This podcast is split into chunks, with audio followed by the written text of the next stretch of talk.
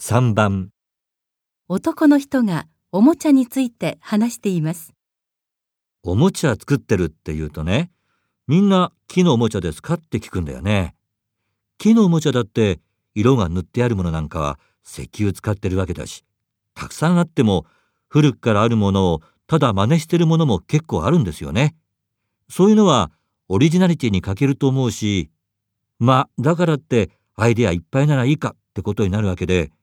僕はねほら子供の時って何かに夢中になって遊ぶじゃないですか。経験ないですか？そういうね夢中になれるのがいいおもちゃだと思う。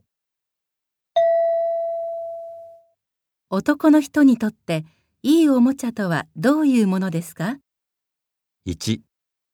すべてが木でできたおもちゃ、2、プラスチックのおもちゃ、3、子供が夢中になれるおもちゃ、4